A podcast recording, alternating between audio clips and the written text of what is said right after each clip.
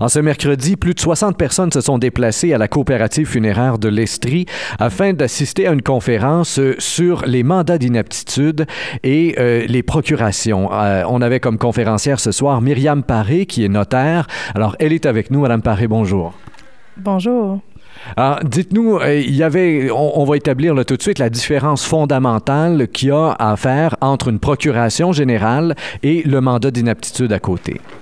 Alors, la procuration générale, c'est un document qui va servir immédiatement alors que la personne, elle est apte mentalement. Alors, je peux donner une procuration générale à quelqu'un qui va me représenter pour faire exactement tous les pouvoirs que j'ai moi-même. Elle devient le prolongement de ma personne. Tandis que le mandat d'inaptitude, c'est un document qui va servir en cas d'inaptitude mentale et non physique, où là, je vais nommer quelqu'un pour s'occuper de deux choses. L'administration de mes biens dans un premier temps et mes soins de santé dans un deuxième temps. Alors, si on reprend, la procuration générale va servir immédiatement, tandis que le mandat d'inaptitude va servir éventuellement si je deviens inapte mentalement. Et c'est ce qu'on sentait aussi tout au long de la conférence. Il y a une inquiétude dans tout ça, évidemment. Ça n'arrive pas à tout le monde d'être inapte mentalement, mais en même temps, avec le vieillissement de la population, avec l'Alzheimer dont on entend de plus en plus parler, qui est une des causes, là, on sent que ça inquiète les gens. Est-ce que vous le sentez, vous, chez vous, à votre bureau de notaire, là, de plus en plus, les gens vont avoir recours à ça? De plus en plus, les gens vont se tourner vers un mandat d'inaptitude et c'est surprenant de voir qu'il y a beaucoup de jeunes également qui vont faire des mandats d'inaptitude parce que lorsque je fais un testament, je vise le décès, qui est un événement futur et certain, mais je suis décédée. Alors souvent, on va entendre, ils feront bien ce qu'ils veulent, les gens. Tandis qu'au niveau du mandat d'inaptitude, je suis encore en vie. Alors là, j'ai comme intérêt de dire qui va s'occuper de moi, qui va s'occuper de mes biens. Et je veux que ce soit fait d'une certaine façon. Alors, je vais le déterminer d'avance et je vais nommer des gens à qui j'ai confiance pour gérer mes biens et ma personne. Et c'est sûr qu'avec toutes les maladies qu'on entend, les maladies dégénératives, les cancers qui, vers la fin, nous rendent inaptes mentalement, bien, il y a un intérêt qui est bel et bien présent pour des mandats en cas d'inaptitude. Dans le cadre, je reviens un peu en arrière, dans le cadre de la procuration générale, vous avez dit, bon, on peut être inapte physiquement à gérer nos biens, soit parce qu'on est à l'extérieur, parce qu'on a eu une opération ou des choses comme ça. Et le mandat peut être, somme toute, assez large et c'est pas un papier qu'on va faire circuler là, à tout vent. Là, hein. C'est quand même quelque chose qu'il faut garder relativement privé là, que cette procuration générale, parce que quand on se crée un double, finalement, on peut aussi facilement se faire flouer. Tout à fait. Et ça, la procuration générale, c'est pas les jeunes qui vont se tourner vers ce document-là, exception faite de ceux qui sont dans l'armée ou qui sont appelés à voyager à l'extérieur, qui ont des familles. C'est plutôt des gens plus âgés, des couples qui sont ensemble depuis 20 ans, 30 ans, 40 ans, et qui disent, bien, si jamais moi, je suis malade, si je me blesse, si j'ai un bon rhume, si j'ai des opérations à subir, je veux m'assurer qu'il va y avoir quelqu'un de confiance pour s'occuper de la gestion de mes biens strictement, on ne parle pas de la personne, et qui vont s'assurer que ce soit fait dans l'ordre, sans retard. À ce moment-là, on va se tourner vers une procuration générale, mais je la garde avec moi. Et lorsque j'en sens le besoin, là, je vais la donner à la personne que j'ai nommée dans le document. Alors, je ne le remets pas tout de suite parce que oui, c'est un couteau à double tranchant, c'est le prolongement de moi-même. Alors, tous les pouvoirs que j'ai, je les donne à quelqu'un à travers la procuration générale. Est-ce qu'on peut y prévoir des dates? En même temps, on ne sait pas exactement quand est-ce qu'on va en avoir besoin. S'il s'agit d'une opération, on ne sait même pas quand est-ce qu'ils vont nous appeler pour être opérés, mais est-ce qu'au moment où on la remet à la personne, est-ce qu'on peut y ajouter un petit quelque chose nous-mêmes sans passer par le notaire en disant, bien, c'est valide pour les 3 prochains mois, mettons, là. Ou est-ce qu'on peut prévoir une clause ouverte comme ça que la personne pourrait remplir une fois qu'on a besoin de s'en servir, finalement? C'est un bon point. Et oui, on peut mettre des dates et ça serait même suggéré. Le problème, c'est que les gens qui vont payer pour une procuration générale, il y a des frais reliés à ça, et ils veulent qu'elle dure le plus longtemps possible. Tout est une question d'objectif. Alors, si je fais une procuration générale parce que je subis une opération, puis je le sais que j'en ai pour 5 mois avant de m'en remettre, bien, je pourrais limiter la procuration générale dans le temps à 5 mois. Si je suis partie dans l'armée pendant 10 mois, je pourrais la limiter à 10 mois. Et de plus en plus, les juristes vont indiquer une durée limitée de 5 ans. Et ça va être exigé dans les institutions avec lesquelles on va faire affaire pour protéger la personne qui finalement donne tous ses pouvoirs à quelqu'un d'autre. Très bien. On va se tourner maintenant vers les mandats. Et le mandat, lui, c'est pas quelque chose d'instantané. On le disait tantôt, il faut devenir inapte mentalement pour qu'un mandat d'inaptitude puisse devenir effectif. Mais une fois qu'on est inapte, il n'est pas effectif du jour au lendemain. Et ça, je pense que plusieurs ici étaient surpris un peu de voir les délais nécessaires parce qu'il y a tout un processus avec un médecin, un travailleur social qui viennent homologuer tout ça. Ensuite, il faut encore que ça passe devant le juge et ça coûte une petite galette. C'est quand même, au bas mot, 1 300 $ pour avoir l'homologation finale, là.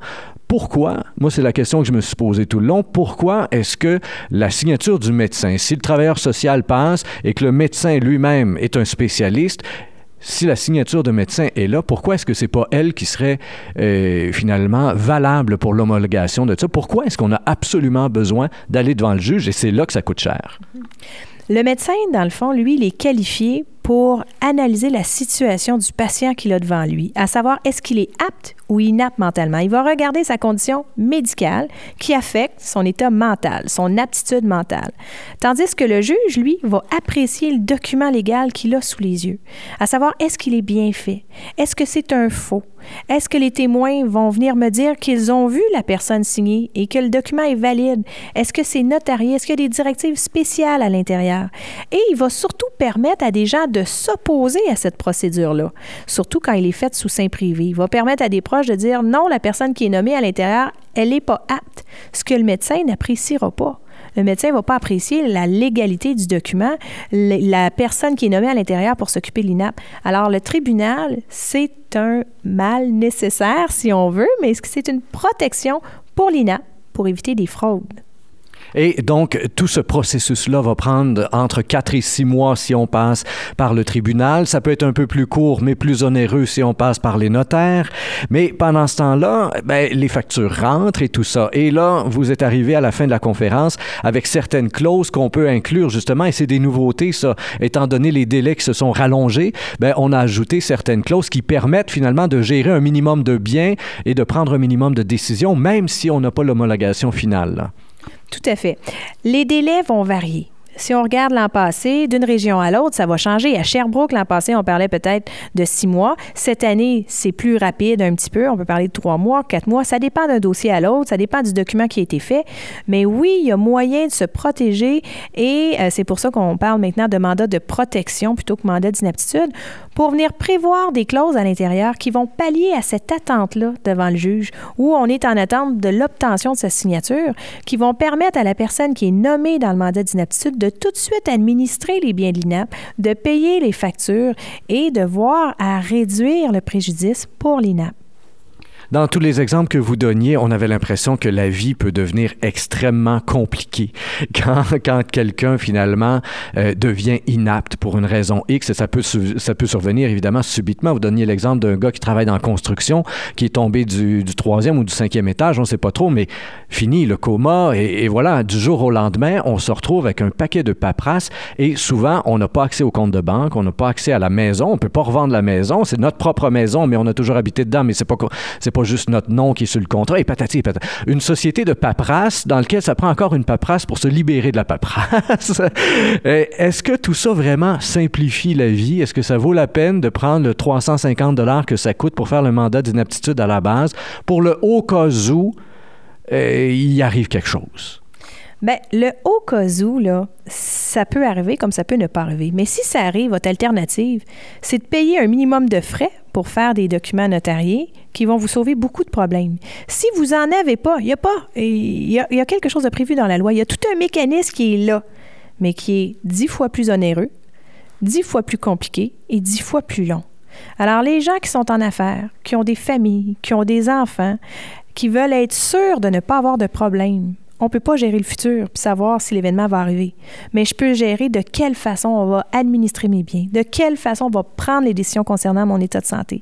Et ça se fait dans un contrat, notarié ou pas, mais au moins, je garde une espèce de contrôle de cette façon-là et je décide moi-même de la façon que ça va se passer. Si jamais il arrive une inaptitude, et malheureusement, on vit dans une société où il y a beaucoup de fraude, où il y a de l'homme, il y a de l'hommerie, et c'est tout ça qui a amené la complexité des contrats qu'on a aujourd'hui. Justement, ce processus-là prévu par la loi, par le gouvernement, le conseil de famille, vous avez nommé, bon, effectivement, a l'air très compliqué et très onéreux, plus onéreux que toutes les autres démarches. Mais il y a une des choses, moi, qui m'a surpris, c'est dans tous les cas où on a des familles avec des enfants trisomiques, par exemple. Et à partir du moment où l'enfant devient majeur, à 18 ans, inapte intellectuellement, n'a jamais pu faire de mandat d'inaptitude parce qu'il l'était depuis sa naissance. Et là, il va falloir avoir formé un conseil de famille, même si on le garde à la maison. Pour les parents, on vient de leur mettre un boulet, là. Ça, c'est une situation qui est déplorable, mais c'est la situation dans laquelle on est au Québec, probablement ailleurs au Canada aussi, quand on a un jeune mineur qui est atteint d'une maladie mentale, qui est inapte. Évidemment, il ne pourra jamais faire de mandat d'inaptitude. Et lorsqu'il sera majeur, ses parents cesseront d'être ses tuteurs légaux, comme on a dans le Code civil pour les tuteurs aux enfants mineurs. Et là, on devra faire une ouverture de régime de protection pour qu'ils puissent continuer à gérer les biens de leurs enfants. Et oui, c'est déplorable parce que ça occasionne des délais et des frais. Et ces parents-là payent déjà les frais de l'handicap de leur enfant. Est-ce qu'il y a des pressions de la part, par exemple, vous le dites vous-même, c'est déplorable. Je suis sûr que vous n'êtes pas la seule notaire ou le seul avocat au Québec ou au pays qui se rend compte que cette partie-là de la loi a comme aucun bon sens. C'est un boule. Est-ce qu'il y a déjà eu des démarches de la part du lobby des notaires ou je ne sais trop quoi, quelle organisation, là, pour dire, mais ça, il faudrait peut-être mettre un bémol là-dessus dans la loi, là? Il y aurait peut-être quelque chose à modifier, mais il ne faut pas oublier que le processus devant le tribunal est là pour protéger les inaptes. Et lorsqu'un mineur inapte devient majeur inapte, mais ça peut être une opportunité de s'assurer que les parents gèrent bien ses avoirs, que c'est les personnes qui sont appropriées. Parce que le but de ce processus-là, c'est de s'assurer qu'on aura la meilleure personne pour s'occuper de l'inapte une fois majeur. Alors, même dans ces cas-là, c'est un processus qui peut être nécessaire. Bon. Dans tout ça, évidemment, il y a encore énormément de détails. Le temps file et l'entrevue est terminée. Alors, il y a toutes sortes de clauses qu'on peut inclure, qu'on peut enlever, etc. dans les mandats. Les gens, les auditeurs qui nous écoutent ont assurément encore des questions. Peut-être un numéro de téléphone pour vous rejoindre pour terminer. Oui, alors, mon numéro de téléphone, c'est le 819-563-3344. Mon nom est Myriam Paré et ça me fera plaisir de répondre à vos questions. Myriam Paré, notaire, merci bien de votre collaboration aujourd'hui. Chers auditeurs, comme toujours, je vous invite à partager cette entrevue sur Facebook, Twitter et autres réseaux sociaux. Au microphone, Rémi Perra.